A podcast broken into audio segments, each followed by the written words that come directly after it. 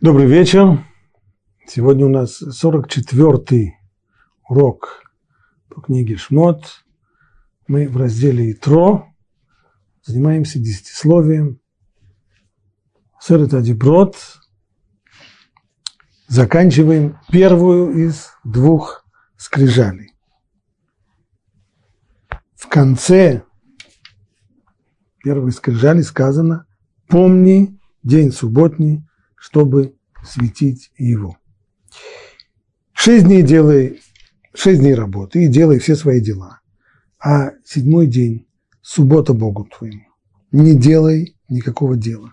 Ни ты, ни твой сын, ни твоя дочь, ни твой раб, ни твоя рабыня, ни твой скот, ни переселенец, что в твоих вратах, потому что в шесть дней создал Бог небо и землю, море и все, что в них, и отдыхал в седьмой день. Поэтому благословил Бог день субботний и осветил его. Заповедь субботы начинается здесь с Захор Этьома Шаббат Декадышу. Помни день субботний, чтобы светить его. Светить означает, чтобы выделять его. Ты его помни так, чтобы этот день был необычным чтобы он не был похож на все остальные дни. Что означает помни? Имеется в виду, что я забуду, что послезавтра суббота. Как это понимать?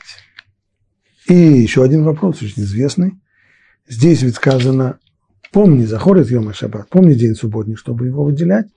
А во, когда второй раз в Торе передаются слова Асырета Деброд, десятисловие, в книге Дворим, то там есть изменения. Там сказано не Захор, а Шамор, это Йом Шаббат. То есть храни, соблюдай день субботний, чтобы его светить, чтобы его выделять.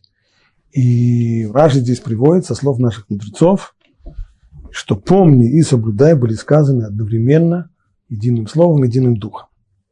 Так объясняет Раши, то есть противоречие это мнимое, на самом деле Всевышний сказал и то, и другое.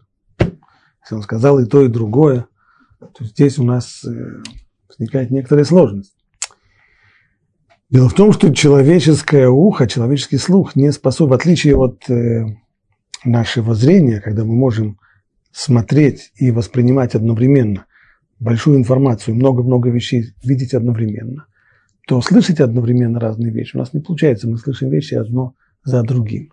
Таким образом, если Шамор и Захор, помни и соблюдая были сказаны одновременно, то как их расслышали? Как можно было это услышать, если было сказано и то, и другое? Понятно, что Всевышнему нет сложности сказать одновременно два слова и Шамор, и Захор. Но как это мы восприняли? И еще, а какое содержание самой этой заповеди Захор, помни? Что означает это захор?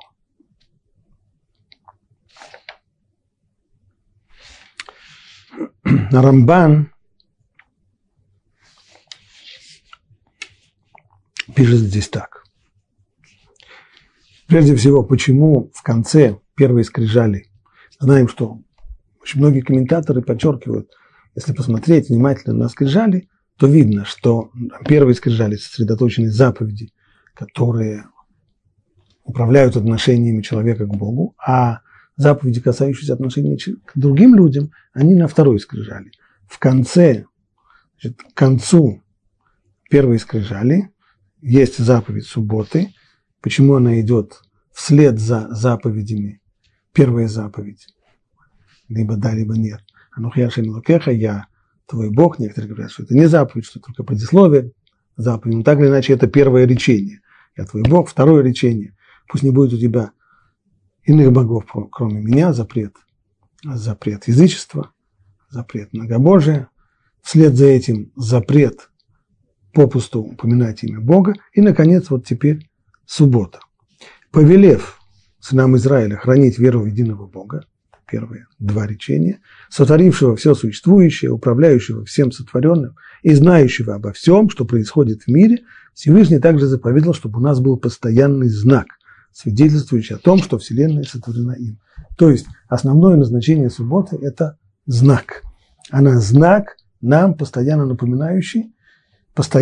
зачем нам нужно постоянно напоминать? Снова, о, о чем идет речь? Если человек знает, что Бог сотворил мир, тогда зачем ему напоминать? Если он не знает о том, что Бог сотворил мир, если он думает, что мир вечен, не был сотворен, или он случайно получился, тогда напоминать, не напоминать, вроде бы ему это не поможет. Что означает это напоминание? Смысл здесь он вот какой. Есть вещи, которые человек знает, как некоторые факты. Он убежден в том, что это так и так. Но это знание не проникает в его ежедневную жизнь. Он не живет в соответствии с этим знанием. Поэтому знак о творении необходим, знак о том, что мир сотворен Всевышним, необходим для того, чтобы человек жил так, как полагается жить в мире с сотворенным Богом. Ибо достаточно много людей, они в Бога верят. Если их спросишь, откуда мир, они скажут, как откуда. Ясно, понятно, сотворен. Но в жизни их конкретно это никак не проявляется. Они живут так, точно так же, как живут люди, которые в Бога не верят. Не отличается их жизнь. Поэтому необходим этот знак, чтобы он постоянно, постоянно напоминал нам, где мы находимся, как мы сюда попали, что это за мир, в котором мы живем. Постоянный знак, свидетельствующий о том, что Всевышний, что Вселенная сотворена. Это и есть заповедь о субботе, это и есть память о сотворении мира. Ну, дальше он приводит то, что мудрецы сказали, что Шамор и Захор были сказаны единым духом вместе, и помни, и соблюдай.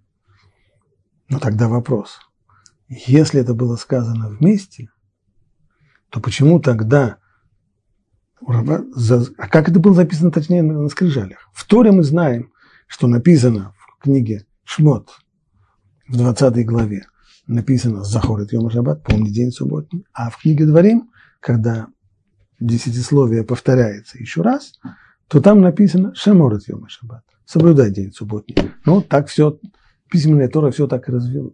А на скрижалях что было написано? Шамор или Захор? Или все вместе? Словами Рамбана. И я поражаюсь. Если «помни и соблюдай» были произнесены устами Всевышнего, то почему же не было так записано на первых скрижалях? Что там было написано? скорее всего, то, что здесь у нас, Захор из Йома Шаббат. И возможно, что и на первых, и на вторых скрижалях было написано только «помни».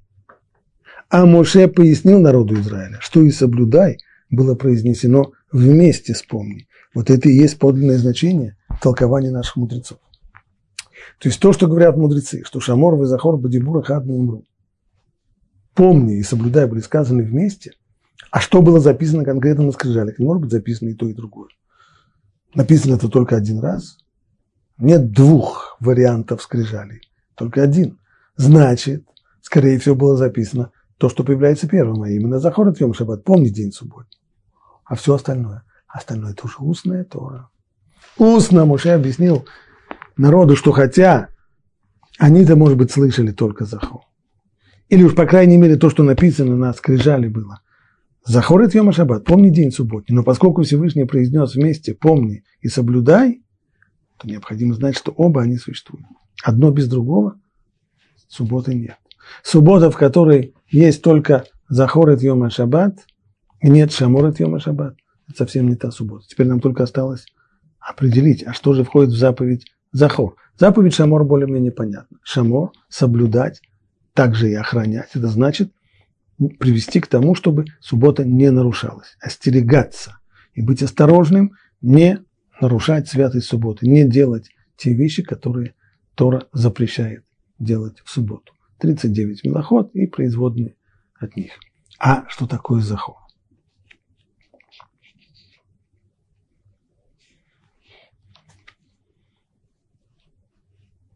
Раши пишет, комментируя заповедь Захо, что это повеление все время помнить о субботнем дне. Раши так это привел по поводу содержания заповеди Захор от Йома Шаббат. Имеется в виду, что и на протяжении недели нужно помнить, что в конце недели будет суббота. Что означает помнить? Просто знать, что будет суббота. Я и так это знаю. Имеется в виду, чтобы в нашем поведении это проявлялось. Конкретно. Если найдется какая-то хорошая вещь, например, какой-то плод. Человек проходит рядом с рынком и видит, что продают очень красивые яблоки. Замечательно. Сегодня, правда, всего лишь понедельник, неважно. Купим это хорошие яблоки, положим в холодильник, чтобы они дожили до субботы. Эти яблоки я покупаю, лихвот шаббат, ради субботы. Отложите ее для субботы. То есть, если нашел что-нибудь хорошее, что-нибудь подходящее, не сразу набрасываться на него, а наоборот оставить его на субботу. И это толкование, которое проведено в сборнике Мадраши Михильта от имени Раби Лазар бен Ханания. Как там сказано? Помни день субботний, чтобы осветить его, то есть чтобы выделять его. Помни о нем с первого же дня после субботы. Не только с понедельника, а и с воскресенья. На самом деле есть люди, которые относятся к этому очень строго. И сразу же в Муцей Шаббат, прямо на исходе субботы, начинают готовиться, начинают готовиться к следующей субботе. Самое их первое действие, они берут подсвечники серебряные, которые у них есть, и начищают их в честь субботы следующей. А после этого ставят их в шкаф, чтобы подсвечники были уже готовые, уже вычищенные, начищенные, сияющие и блестящие. Помни о нем с первого же дня после субботы. И если тебе попадается лучшее кушание, пусть оно останется для субботы. Есть что-то вкусное, оставь его на субботу.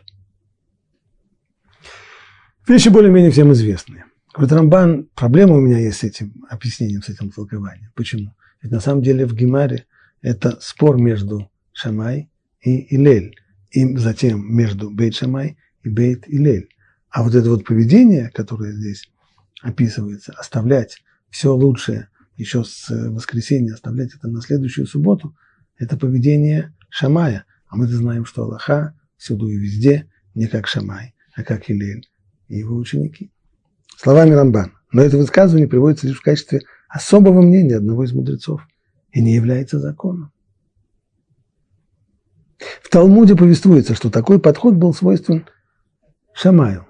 Шамай Закен, старцу Шамаю, который во все свои дни, он всегда ел лихвот шаббат. Всегда ел, даже в обычные дни он получалось так, что он всегда ел во славу ради субботы. Как это можно было? Как можно было в понедельник или во вторник есть лихвот шаббат, до шаббата еще долго.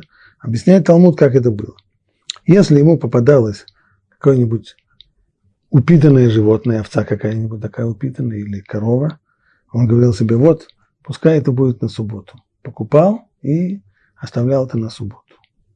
Но если на завтра он снова выходил на рынок и увидел, что продают овцу еще более упитанную, которая, скорее всего, мясо ее будет вкуснее, что он делал тогда? Тогда он покупал новую овцу, ту, которую вчера он выделил для субботы. Не будет же две овцы на субботу немножко много. Значит, тогда он переводил эту овцу первую в будничную пищу, а ту, которую получше, оставлял на субботу и так дальше. Получалось, что и в будние дни он ел то, те продукты, те, те виды пищи, которые он покупал, лихвот шаббат, которые он покупал ради субботы.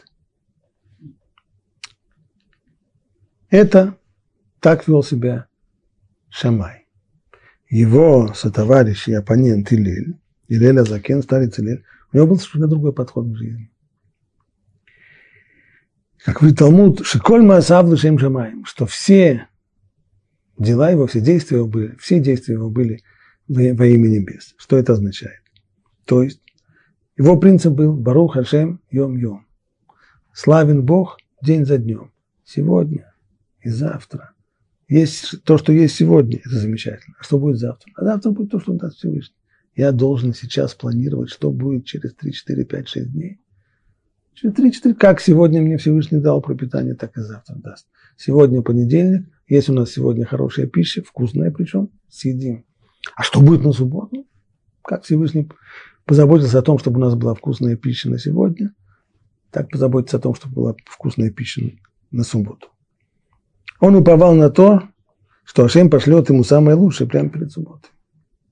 Ученики Шамая говорили еще с первого дня недели живи наступающей субботой – а ученики Илеля говорили, благословен Бог, изо дня в день Он одаривает нас. То есть получается, из слов Рамбана, получается у него серьезная претензия к Раши.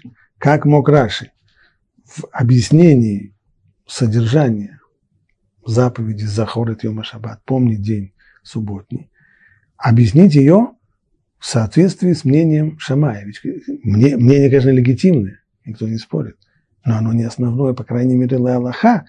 Аллаха повсюду и везде у нас есть решение, что Аллаха всюду и везде как Бейт и Лель, а не как Бейт Шамай. Значит, нужно было привести другое объяснение этой заповеди, а не то, которое не соответствует Аллахе. Так пишет здесь Рамбан.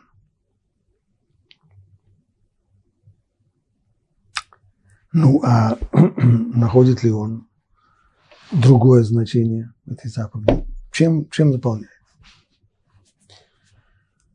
Прежде всего, это вещь известная, что э, заповедь субботнего кедуша, когда мы выделяем Захорет Йома Шаббат Лекадшо, ты помни, то есть упоминай день субботний Лекадшо для того, чтобы его выделять, освещать, посвящать его, так, чтобы он был выделенным, более возвышенным, чем все остальные дни. Конкретно эта заповедь выполняется тем, что произносится кедуш, освящение субботы. Мудрецы постановили произносить это для пущей важности еще один бокалом вина. Это, причем ну, это нужно сделать в саму субботу, так, выпол... так это самое простое выполнение этой заповеди Захорот Йома Шаббат, помни день субботы. А есть еще одно значение, говорит Рамбан. Там же в спорнике Медрашей Михельтов, Михельте сказано от имени Раби Ицука. Ты не называй дни недели так, как называют их другие народы, но называй их в честь субботы. То есть, вещь известная в Рамбан, у евреев все не как у людей. У людей есть название и месяцам, и дням недели. Есть воскресенье, есть понедельник, есть вторник, есть среда, есть Sunday, Monday, Friday. У нас все не как у людей. У нас есть только порядковые, порядковые э, номера. Есть первый день после субботы, второй день, третий, четвертый, пятый, шестой. Все это именно для того, вот здесь-то и выполняется таким образом эта заповедь. Ты помни день субботний, даже чтобы когда ты читаешь дни, даже когда ты указываешь название дня, чтобы любой день он был относительно к субботе. Сегодня первый день после субботы, второй день после субботы. То есть получается, что весь отсчет идет в соответствии с заповедью. Не так, как это делают и, и древние язычники, у них были названия их месяцев были связаны с созвездиями, так, семь, семь дней недели, семь планет знаков зодиака. И во многом это сохранилось даже и в современных языках у христиан. Воскресенье называется Санды, то есть день, посвященный Солнцу. Понедельник Манды или Зунтек, Мунтек. День, посвященный Луне и так далее, и так далее. То есть и у современных народов сохранились названия дней недели, посвященные их, посвященные древним божествам или какие-то другие источники, а у нас ничего этого нет, названий дней нет, есть исключительно только номера по отношению к заповеди субботы. И таким образом человек изо дня в день будет помнить о субботе, таков простой смысл, то есть пшат, простой смысл вот этой вот данной строки в Торе, в отличие от Драж, Драж говорит про заповедь кидуш. Кидуш в шаббат.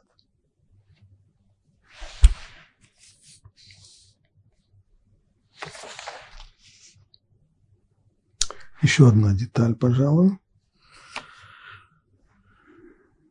Даже несколько деталей, связанные с этой субботой поводу утверждения, что Шамор, Захор, Бадибур и Хадна Имру, что они пришли вместе, Рамбан приводит здесь еще Мидраш Раби Нехуния бен Акана.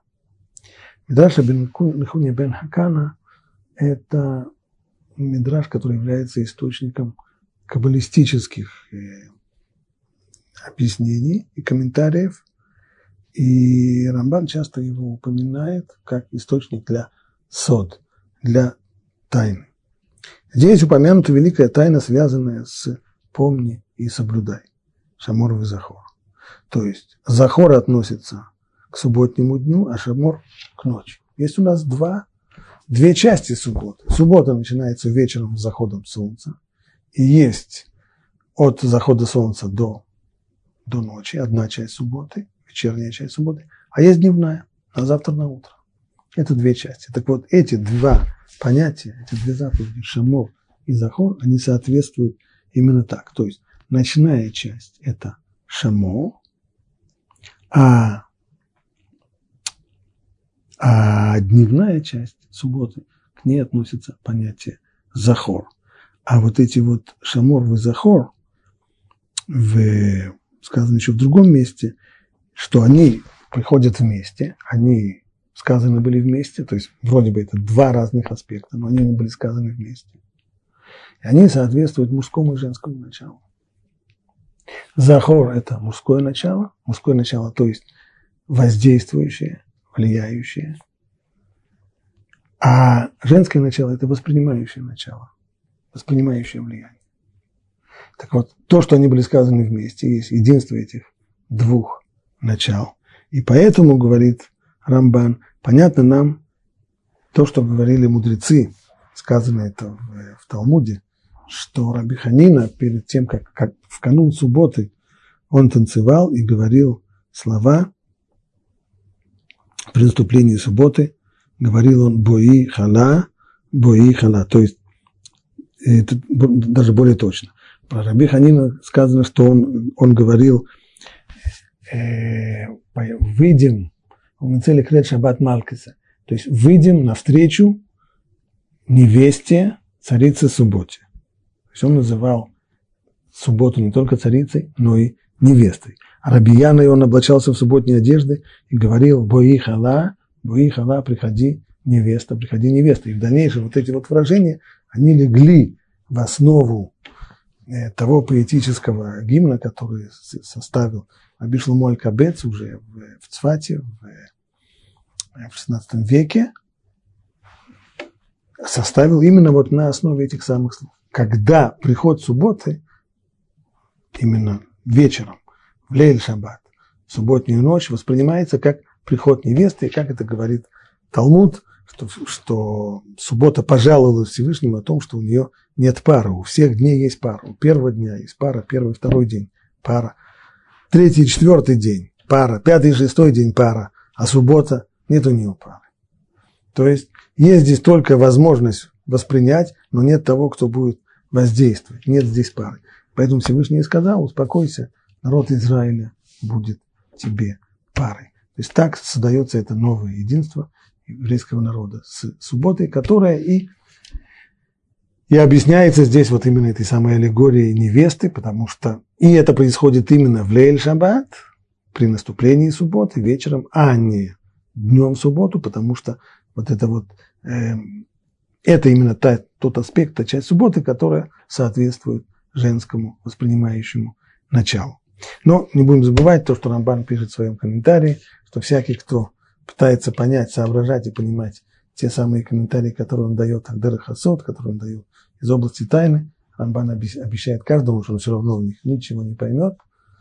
Так, и поэтому дальнейшие э, измышления на эту тему просто излишни.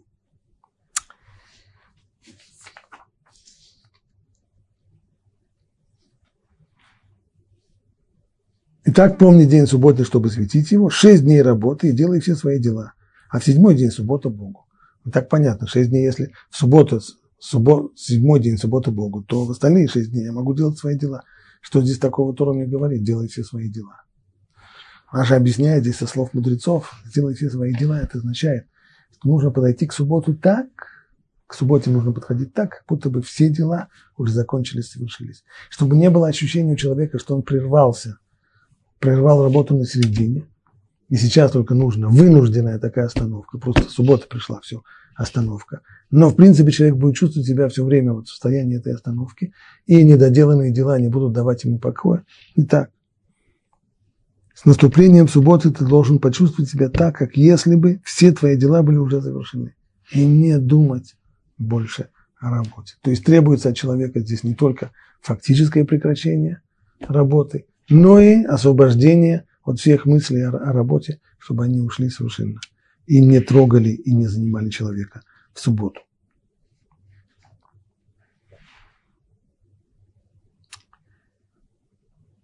Потому что в шесть дней создал Бог небо и землю, море и все, что в них, и отдыхал в седьмой день, поэтому благословил Бог день субботний и осветил его. День субботний, он благословен и освящен. Освящен, то есть он выделен. Выделен, возвышен, он не такой, как все. А что означает благословен? И в чем это выделить? Бог благословил и осветил. Говорит Раши, благословил субботний день двойной, двойной порцией мана. Двойным хлебом, который выпадал в пятницу. А осветил его. Так, то есть он его выделил, день не такой, как все, чем? Тем, что в субботу ман не выпадал. На первый взгляд, это довольно странное объяснение. Получается, чем суббота благословен? Что такое вообще благословение?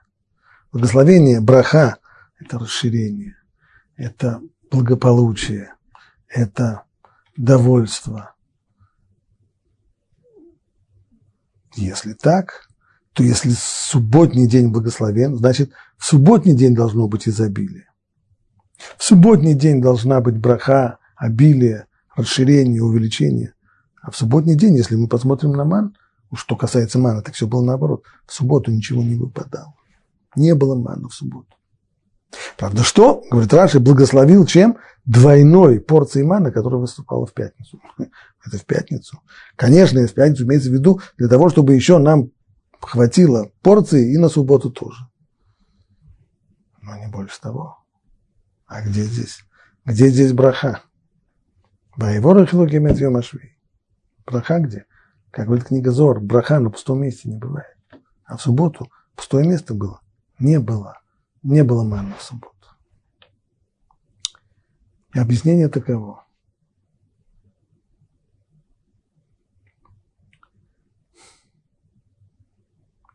На самом деле, браха, которая исходит в этот мир, браха, которую, от которой как бы питаются все шесть дней недели, все шесть дней деятельной человеческой деятельности, она приходит в этот мир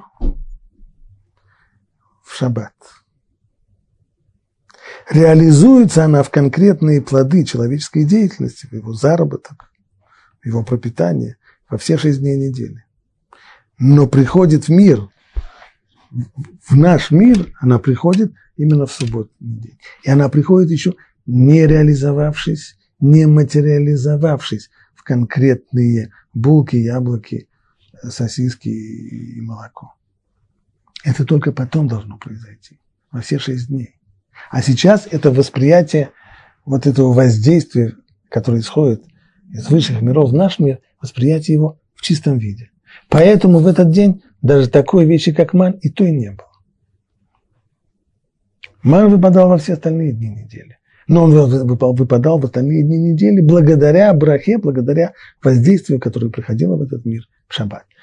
И поскольку браха на пустое место не приходит, хотя браха приходила в, не, в нереализованном в материальных вещах виде, все равно она не должна попасть на пустое место. Браха должна на что-то распространиться. Поэтому Аллаха и требует, чтобы, чтобы еврей накрывал стол в субботу, чтобы в субботу было застолье, поэтому у нас есть три сеуды, три приема пищи пищи в шаббат, со всем ее изобилием, со всем, э, и, и стараемся, чтобы эта пища была и, и качественно лучше, лучше обычной. Все это для того, чтобы уловить ту самую браху, то воздействие, которое сходит в этот мир в субботу, чтобы оно, чтобы это воздействие Э, за, зацепилась, если можно так сказать, за ту самую пищу, на которой мы накрываем стол, а в дальнейшем она уже будет материализоваться конкретно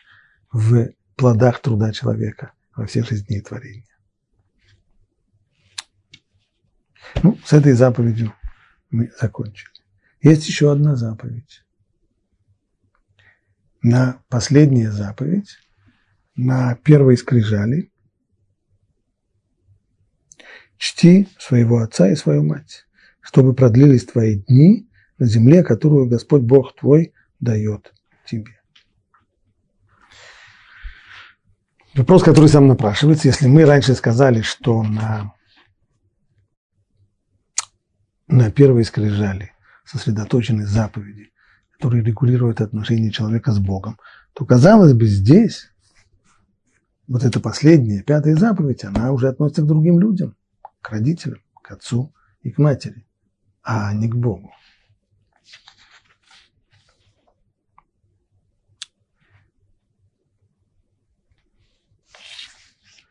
чти своего отца и свою мать.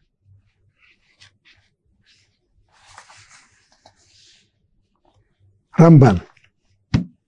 Совершив повеление, касающееся почитания самого Творца, то есть первые четыре, Всевышний переходит к заповедям, определяющим отношения между людьми. То есть, э, да, так вот Рамбан, пятая заповедь, она уже относится к отношениям с другими людьми. Но начинает он с почитания отца, который для своих людей подобен Творцу. Здесь есть только подобие. На самом деле, конечно, эта заповедь регулирует отношения с другими людьми. Но здесь есть подобие предыдущим заповедям, которые регулируют отношения с Богом. Ибо родители для своих детей, они своего рода творцы. Ведь родители тоже принимают участие в сотворении человека. Следует обратить внимание на то, как говорят наши мудрецы. То есть, прежде всего, понятно нам, что мы творение Всевышнего. А не просто же так мы появились на свет. Всевышний, творя нас, он использовал здесь еще и родителей, отца и мать в качестве партнеров. Так говорят мудрецы в Талмуде, в трактате Неда, трое участвуют в создании человека. Бог, Отец и Мать. От отца в человеке кости, жилы, ногти и головной мозг, от матери кожа, плоть, волосы и зрачки глаз. Ну, а что Всевышний? А Бог дарует ему душу. Душу, выражение лица, зрение, слух, речь, движение, способность к мышлению. Ну и когда приходит время человеку покидать этот мир, Бог забирает свою часть, душу, а части, принесенные отцом и матерью, ну так, так и остаются. То есть во-первых, здесь сказано одна вещь очень, очень важно, нужно внимательно отнестись к тому, что говорят мудрецы. Три партнера в создании человека. Физическая часть человека – создание матери отца. Все то, хромосомы, вся наследственность, все то, каким образом выстраивается тело, тело человека, определено его родителями. А душа? А душа, душу Всевышний дает. То есть душа человека, она не связана с его родителем. Родители не могут определить душу своего ребенка. Сказано в различных источниках, что определенное поведение родителей может повлиять на то, какую душу получит ребенок. Но это уже вопросы вознаграждения, наказания, вопросы э, воздаяния людям за их правильное или, наоборот, неправильное поведение. Но в общем и целом душ дает Всевышний.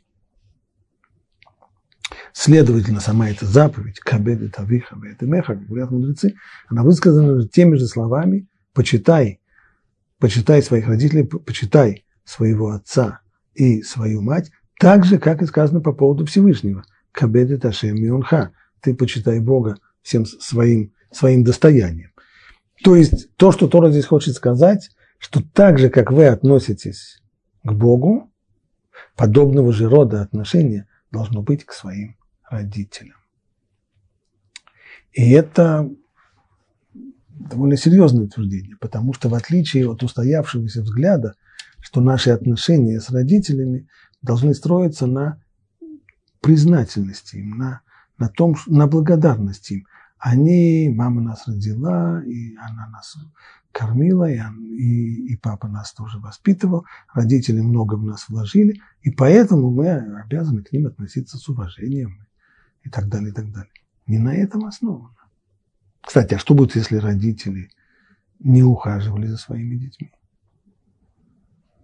Бросили своего ребенка. он тогда не обязан их почитать. Или есть такие родители, которые не бросают своего ребенка, но ребенок только мечтает, чтобы его бросили, они просто издеваются над ним. Они уродуют его.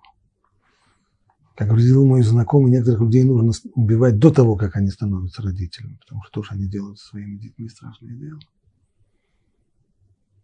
Что таких людей нет обязанности почитать таких э, родителей? Есть.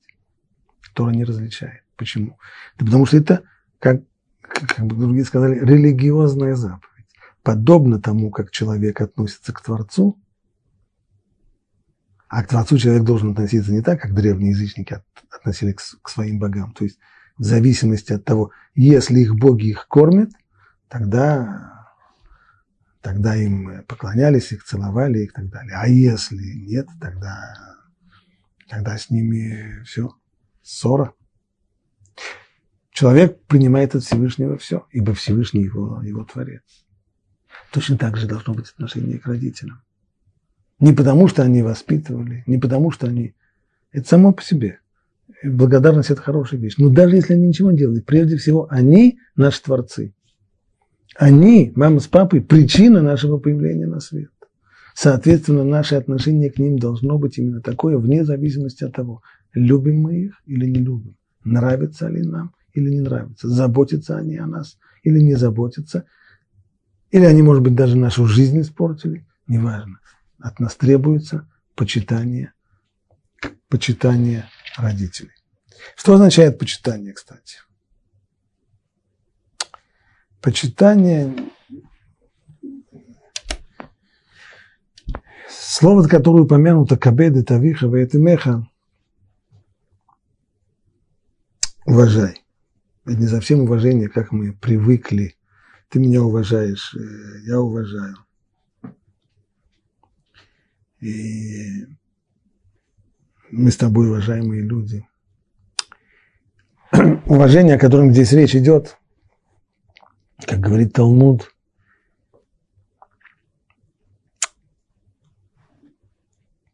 уважать человека, это прежде всего мы знаем, не Талмуд говорит, извиняюсь, это выражение не талмудическое. Уважать человека – это значит считаться с его желаниями. Так, то есть у человека есть желание его потребностей. Почитание родителей означает удовлетворение их потребностей. В первую очередь. Самых-самых простых. Родители нуждаются в еде, их нужно накормить. А если они сами могут кормиться, нужно позаботиться о том, чтобы у них была, была, была еда. Нужно сходить в магазин, нужно сходить в магазин и купить им еду. И если мама говорит своему сыну или своей дочке, сходи в магазин, принеси, купи то-то и то-то, а у, ма, у сына или дочки сейчас очень-очень-очень какие-то важные дела, и хочется сказать не сейчас, нельзя так сказать не сейчас. Родители требуют сходить в магазин, ходим в магазин. Значит, кормить, одевать, заботиться о том, чтобы была, была одежда. Затем заботиться о квартире, о том, чтобы был кров над головой, называется махнис, муцы. То есть забота о всех, прежде всего, материальных заботах родителей. Это входит в заповедь Кабеду Тавих Не будем забывать, что есть еще одна заповедь. Мура, страх перед, перед родителями. Это уже совершенно другого рода повеление. То, что написано здесь у нас в десятисловии, это именно забота о конкретных нуждах родителей.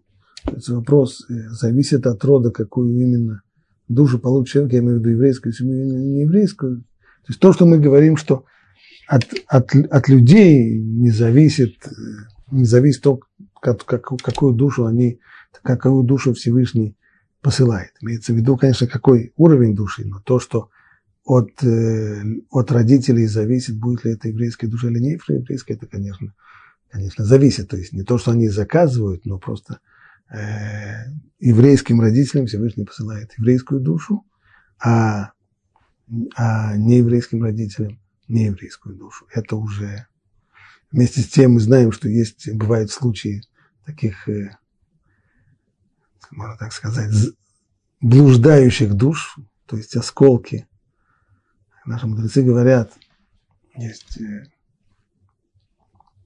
когда Всевышний даровал Тору на Синае, то известно, что он ее предлагал другим народам. И другие народы отказались.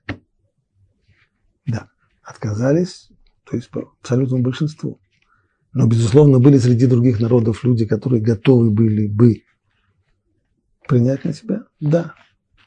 И их души в конечном итоге, в конечном, в конечном итоге находят свой путь и, и толкают человека на гиюр, на присоединение к еврейскому народу. Среди евреев, безусловно, были тоже единицы, которым, хотя весь народ сказал, написано, что весь народ сказал, на Асева Нишма, все, что Бог сказал, мы это сделаем, и мы это выслушаем, но не исключено, что было несколько людей, которые в глубине души про себя подумали, нам это надо, нам это нужно и так далее. Такие люди в конечном итоге находят свой путь, уходят от, э, от еврейского народа. Так или иначе, у кого именно рождается, когда рождается человек, который получает такую душу, которая не уживается в нееврейском теле и толкает человека часто на совершенно иррациональное поведение, почему-то его толкает к евреям, и, он присоединяется к ним – это уже мы не знаем, как получается. К самый-самый, один из самых-самых известных герим, который был, это граф Потоцкий в XVIII веке, который по субботам испытывал просто, так, по крайней мере, традиция утверждает, что он э, был в депрессивном состоянии по субботам, никогда не мог понять, почему, живя довольно привольной и, и веселой жизнью в Париже XVIII века, почему по субботам на него нападала какая-то невероятная черная тоска и так далее. В конечном итоге это его привело к евреям. Есть такое явление. Но так или иначе, по крайней мере, то, что люди, может быть, некоторые думают про какое-то родство душ, что если что между родителями и между детьми есть родство душ, так это заблуждение, родства душ нет. Есть родство на уровне физическом. То есть, понятно, что характер – наш характер, наш медот, качество характера, они от родителей. Но это не, это не то, что называется высшей душой. Характер – это все то, что относится к животной, к низшей душе. И поэтому наши родители через гены, через, э, через наследственность, они тем самым определяют характер наш, как детей, но не души. Души – это приходит свыше.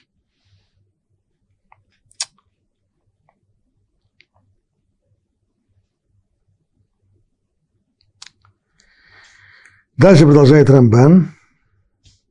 Творец заповедал, так же, как я повелел тебе почитать меня, я повелеваю тебе почитать того, кто вместе со мной тебя создал. Были у меня компаньоны, так и всю лицу. Я о своих компаньонах тоже забочусь. Ты меня почитаешь? Почитаешь. Пожалуйста, почитать и моих компаньонов, твоих родителей тоже. И есть, кстати, одно различие в этом почитании, как Иерусалимский Талмуд утверждает – что касается почитания Всевышнего, оно требует затраты денег.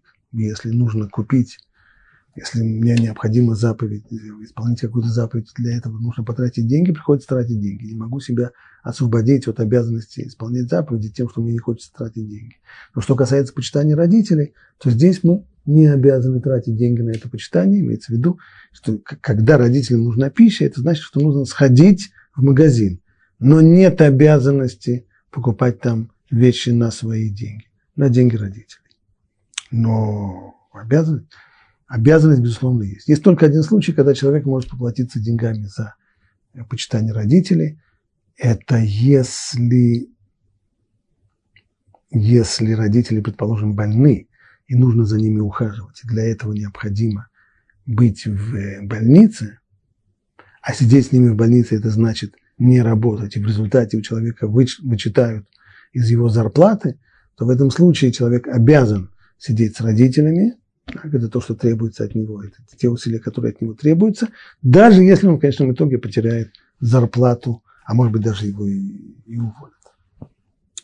И вот по мнению наших наставников в странке дальше, чтобы продлились твои дни на земле, содержится обещание о том, что в заслугу выполнения этой заповеди все наши дни станут длинными.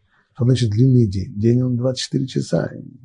Это не значит, что в заслугу почитания родителей у нас будут дни по 26 часов. Нет.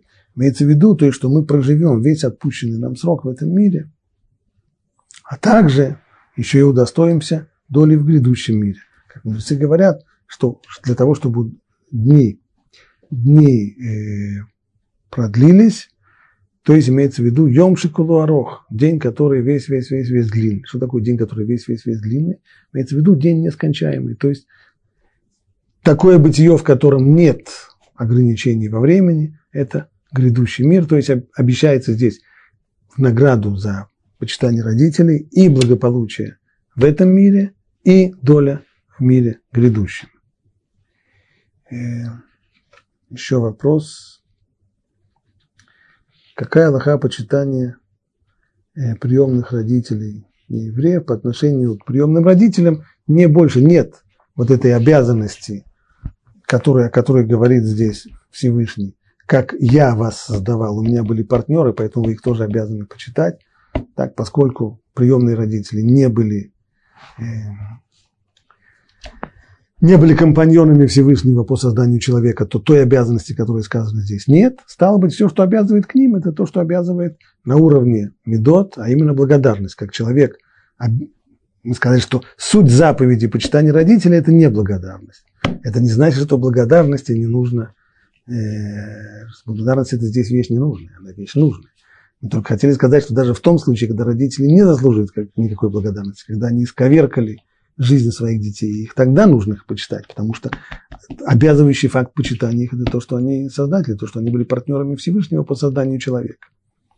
Но если есть приемные родители, которые не были партнерами Всевышнего по созданию человека, тогда этой обязанности нет. Но есть и вещи, которые человек должен делать, исходя из своей признательности и благодарности тому, кто на него тратил время, усилия, нервы и деньги тоже. Что конкретно тогда? Здесь уже нет таких жестких требований, но то, что разум, э, здравый разум человека и принятые нормы в обществе обязывают человека э, делать из благодарности к приемным родителям, то он и должен делать. Еще, э, еще здесь есть вопрос. Если мама живет с отчимом и принуждает его уважать, а он просто даже евреев ненавидит. Что касается, первое, что касается отчима. Мать вышла замуж. Есть обязанность э, почитать мужа, мужа своей матери. Через, поскольку есть обязанность почитать мать, то через обязанность почитать мать есть и обязанность почитать ее мужа. Только то время, когда они женаты. Если они развелись, то нет. Но эта обязанность почитания мужа своей матери, она относится только в том случае, если муж это ее действительно муж. Муж, что называется, законный. Имею в виду э, роспись в ЗАГСе. Имеется в виду, что если мать вышла замуж за нееврея, этот брак по закону Торы, он незаконный, его не должно быть, то, соответственно, обязанности почитать э, мужа матери нееврея нет, вовсе нет. Но если муж матери еврей, если очень еврей, то есть обязанность его почитать как часть, неотъемлемая часть почитания самой матери.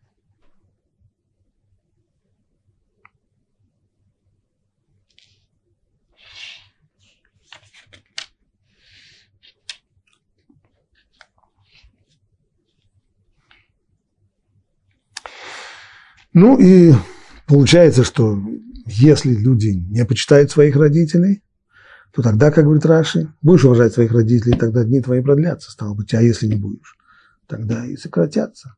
Так все слова Торы.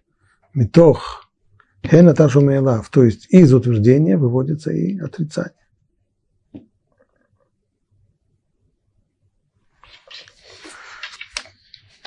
Переходим на вторую скрижаль. Не убивай. Не прелюбодействуй. Не кради. По поводу «не кради» Раша объясняет здесь, слов наших мудрецов, что здесь не имеется в виду обычное воровство. Словами Раши. Тора здесь говорит об особом запрете, о запрете на похищение людей, когда крадут не имущество, а крадут человека, похищают человека с целью получить выкуп за него или с целью использовать его на работе. Откуда это выводится? Потому что дальше, в, уже в третьей книге Торы, в Икра сказано «не крадите». Вот это вот запрет похищения имущества, просто не крадите. А то, что сказано здесь «не кради», речь идет не об этом. А каким образом я это знаю? Из контекста. Ибо все те запреты, которые высказаны здесь в десятисловии, они все запреты, нарушение которых карается смертной казнью. И не убивай, и не прелюбодействуй.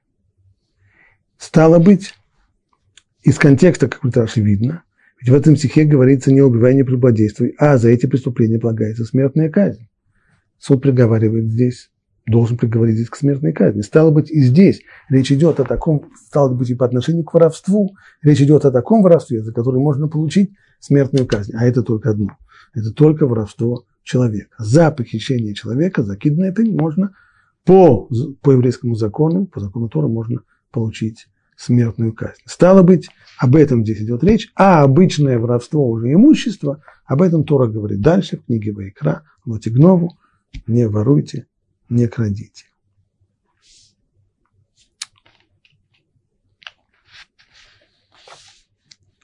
Завершая э, разговор о, э, об отношении к родителям, имеет смысл, может быть, еще прочитать то, что говорит Равир, возвращаясь к тому самому первому вопросу, каким образом заповедь почитания родителей попала на первую скрижаль, которая посвящена почитанию Всевышнего. Мы дали один ответ, который дают наши мудрецы, ибо Всевышний говорит, что ваши родители – это мои компаньоны, стало быть, отношение к родителям, оно подобно отношению к Творцу, Рав Вирш видит здесь дополнительную сторону, дополнительный аспект. Мы когда-то говорили на прошлых уроках, что десятисловие начинается словами «Я, Ашем, ваш Бог, который вывел вас из Египта». Комментаторы еще, еще Рабьюда Оливи и другие спрашивают, почему Всевышний представляет себя так, на, на первый взгляд, скромно. Я тот, который вас вывел из Египта. Почему не сказать «Я, создатель всего мира, создатель Вселенной», что-нибудь такое куда более внушительное. Ответ на это Рабиуда Леви был, что Тора, вера еврея, не основывается, это не вера в Творца мира. Вера еврея – это вера в Бога, который проявил себя в конкретных исторических событиях. Вера в Творца мира, она вера умозрительная. Она вера, построенная на разуме, на логике, вещах, которых нельзя доказать. А вера еврея строится на конкретных событиях, в которых Всевышний себя проявил, и традиция об этих событиях передается из поколения в поколение. Ибо тем людям, которые находились тогда в Египте и вышли из Египта и стояли на горе Синай, у них вопросов не было по поводу веры. А нам как? Через десятки поколений. А для этого есть традиция. Так вот, пишет Равирш, исход из Египта и дарование закона – эти два основополагающих факта в истории еврейского народа, на которых зиждется наш союз, наш союз с Богом. Вот эти два факта являются историческими истинами, то есть исторический факт, эти вещи, которые были. Однако наши знания, а откуда вопрос, откуда мы знаем, что это было? В книжке написано, в книжке сколько угодно вранья тоже пишут. Однако наше знание и признание этих истин зависит от обладания нашим народом традицией. То, как завершает там Рабиуда Оливи, что те люди, которые видели это все, они видели проявление Всевышнего в конкретной жизни, а в дальнейшем есть традиция – непрерывная традиция, которая равносильна опыту очевидцев. То есть то, что человек знает по традиции, передающейся от отца к сыну, это равносильно тому, что он видел это своими, своими глазами. Но для этого должна быть такая традиция. Для осуществления этой традиции необходимо, в свою очередь, чтобы родители благоговейно передавали ее своим детям. И на это есть отдельная заповедь. Заповедь, которая Вышинантум Ливанеха, заповедь, которая требует передавать передавать своим детям. И самое главное – это сведения о том, что произошло при исходе из Египта и у горы Синай. Но этого мало. Нужно, чтобы дети бережно перенимали ее от своих родителей. Таким образом, сохранение такого великого божественного института, как еврейский, как, как иудаизм, оно всецело зависит от отношений между родителями и детьми, как теоретически, так и практически. А почтение, оказываемое отцу и матери, это основное условие бессмертия еврейской нации. Если у детей нет почтения к родителям, если дети смотрят на себя так, как приучила их западная культура смотреть на себя. То есть как те, которые более высоки по развитию, прогрессивные, а родители, они всегда... Все, что более новое, более прогрессивное, оно, оно просто лучше. А то, что раньше было более примитивное. И дети смотрят на родителей как на более примитивных предков, которые должны в какой-то момент уже освободить место. А человечество представляется в виде пирамиды. На вершине пирамиды всегда сидим мы. Потом, правда, у нас будут тоже дети, которые на нас будут смотреть, как на замшелый э, пережиток древности. Но такова уже жизнь. Вот при таком роде отношений передача традиции от отцов к сынам невозможна. Через отца и мать Бог дает ребенку больше, чем просто физическое существование. Родители осуществляют связь, соединяющую ребенком с прошлого еврейского народа. Верно, что родители были Э, были соучастниками рождения человека, они были компаньонами Всевышнего в создании человеческого тела. Да, но помимо этого они, сравни, они, они не дают человеку душу, но духовное содержание жизни человека они дают, ибо они связывают человека с его прошлым и делают его евреем. Это дает ребенку возможность стать еврейским мужчиной и еврейской женщиной. Именно родители должны передать ребенку традиции иудаизма путем наставлений, учебы, ознакомления с обычаем путем своего примера. Ребенок должен узнать от родителей и еврейскую историю, и еврейский закон, чтобы он, в свою очередь, мог передавать это своим детям. И так же, как он с почтением смотрит на своих родителей, так впоследствии с почтением будут его дети смотреть на него. А если наоборот? Если он будет с пренебрежением относиться к своим родителям, то же самое будет с его детьми. Они будут пренебрегать им. Это жестокий и очень, очень жесткий закон без, без исключений. Эта важная функция отводит еврейским родителям одно из главных мест в десятисловии. И закон говорит нам, почитай своего отца и свою мать, чтобы продлились твои дни на земле, которую Бог дает тебе. Таким образом, пять речений, перечисление которых начинает этот стих, провозглашают следствие нашего знания и признания Бога в нашей жизни, как членов человеческого общества. Если Бог и есть единый правитель человеческих судеб, тогда должно быть уже отношение, соответственно, равное ко всем. И тем самым происходит здесь переход. То есть после того, как мы обосновали отношение к Богу, на чем оно строится? На почитании родителей. Без этого, без почитания родителей у нас нет традиций, и мы не сможем отнестись к Богу. В тот момент, когда у нас есть это, и мы относимся к Богу и понимаем, что Он хозяин всего, то из того, что он хозяин всего, следует равенство всех людей друг перед другом.